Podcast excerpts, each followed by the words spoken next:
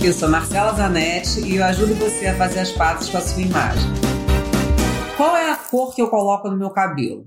Essa é a pergunta que eu recebo dia sim e dia também lá no meu Instagram, arroba Marcela Zanete, Z-A-N-E-T-T-E. Tá, todo dia tem essa pergunta. E aí, como que eu posso ajudar você? O que eu posso dizer para a pessoa que não fez o teste de coloração pessoal é que tem que manter a profundidade. O que é profundidade? É a diferença entre o tom da pele e o tom do cabelo natural. Então, por exemplo, se uma pessoa ela é muito morena, tem a pele muito morena e clareia demais o cabelo, o que, que acontece? Ela vai ficar muito diferente, vai ter uma pele muito morena e um cabelo muito claro. Por outro lado, se ela tem uma pele mediana, como a minha, e coloca um cabelo muito claro, vai parecer uma coisa só, fica um rosto chapado no cabelo. O rosto perde a moldura e fica aquele cabelo muito claro.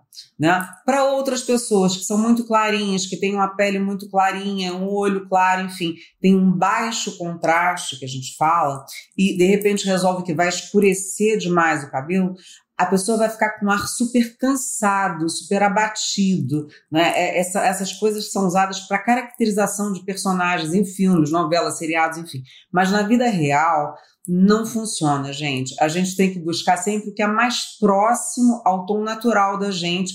Esse é o brinco. Sempre que quem desenhou as cores lá de cima sabia bem o que estava fazendo com a caixinha de lápis de cor dele. Então, toda vez que a gente tenta mexer demais nisso, acaba dando problema. A gente tem que procurar um profissional que saiba o que está fazendo, pedir ajuda. E se eu resolver que eu sou muito morena e eu quero ficar loura, não faz isso não. Você dá uma iluminada no seu cabelo. Você vai ser uma morena iluminada e isso vai ficar muito mais coerente com a sua beleza, vai realçar seus traços e vai dar um movimento que você quer no seu cabelo. E se você é muito lourinha e quer ganhar mais força, né? Porque o cabelo mais escuro transmite mais força também. A gente tem que procurar escurecer seu cabelo, fazer umas luzes inversas que a gente chama, que são as luzes mais escurecidas. Nunca escureça demais. Você nunca vai deixar de ser a pessoa lourinha para ser aquela pessoa do cabelo preto escuro. Isso vai deixar você com a aparência super cansada, com ar pesado. E as morenas, que são as que querem ser louras sempre, cuidado, porque isso também deixa você abatida, faz com que seus traços do seu rosto percam sentido. Você vai ser uma pessoa que vai ser um cabelo e um rosto chapado na mesma imagem. Então, essa é a minha dica. Siga o seu contraste pessoal, procure usar o fundo de cabelo mais próximo do seu, porque isso é a forma de você ficar sempre linda. E se você quiser saber mais detalhes, aí tem que fazer um teste de coloração pessoal e ver quais são as melhores cores que vão combinar com você. Para o pessoal que quer ficar ruivo, gente, eu vou contar que eu já passei por essa, tá? Porque eu sou agora, tenho cabelo meio avermelhado, mas um belo dia eu quis ficar ruiva, né? Porque é lindo, porque tem força, as ruivas têm muita força, né? Tem a imagem de poder. E daí eu caí nessa, né? E fui numa super profissional, que foi super recomendada. Bom, eu saí de lá com cabelo cor de laranja depois de cinco horas de salão. Aquela imagem não me pertencia, voltei lá, né, passei mais quatro horas, enfim, um sofrimento danado, até que eu mesma, como eu entendo um pouco de coloração de cabelo, eu mesma resolvi fazer as minhas misturas de cores e finalmente eu consegui encontrar um tom de avermelhado que fique bem com a minha pele. E isso, gente, serve para todo mundo.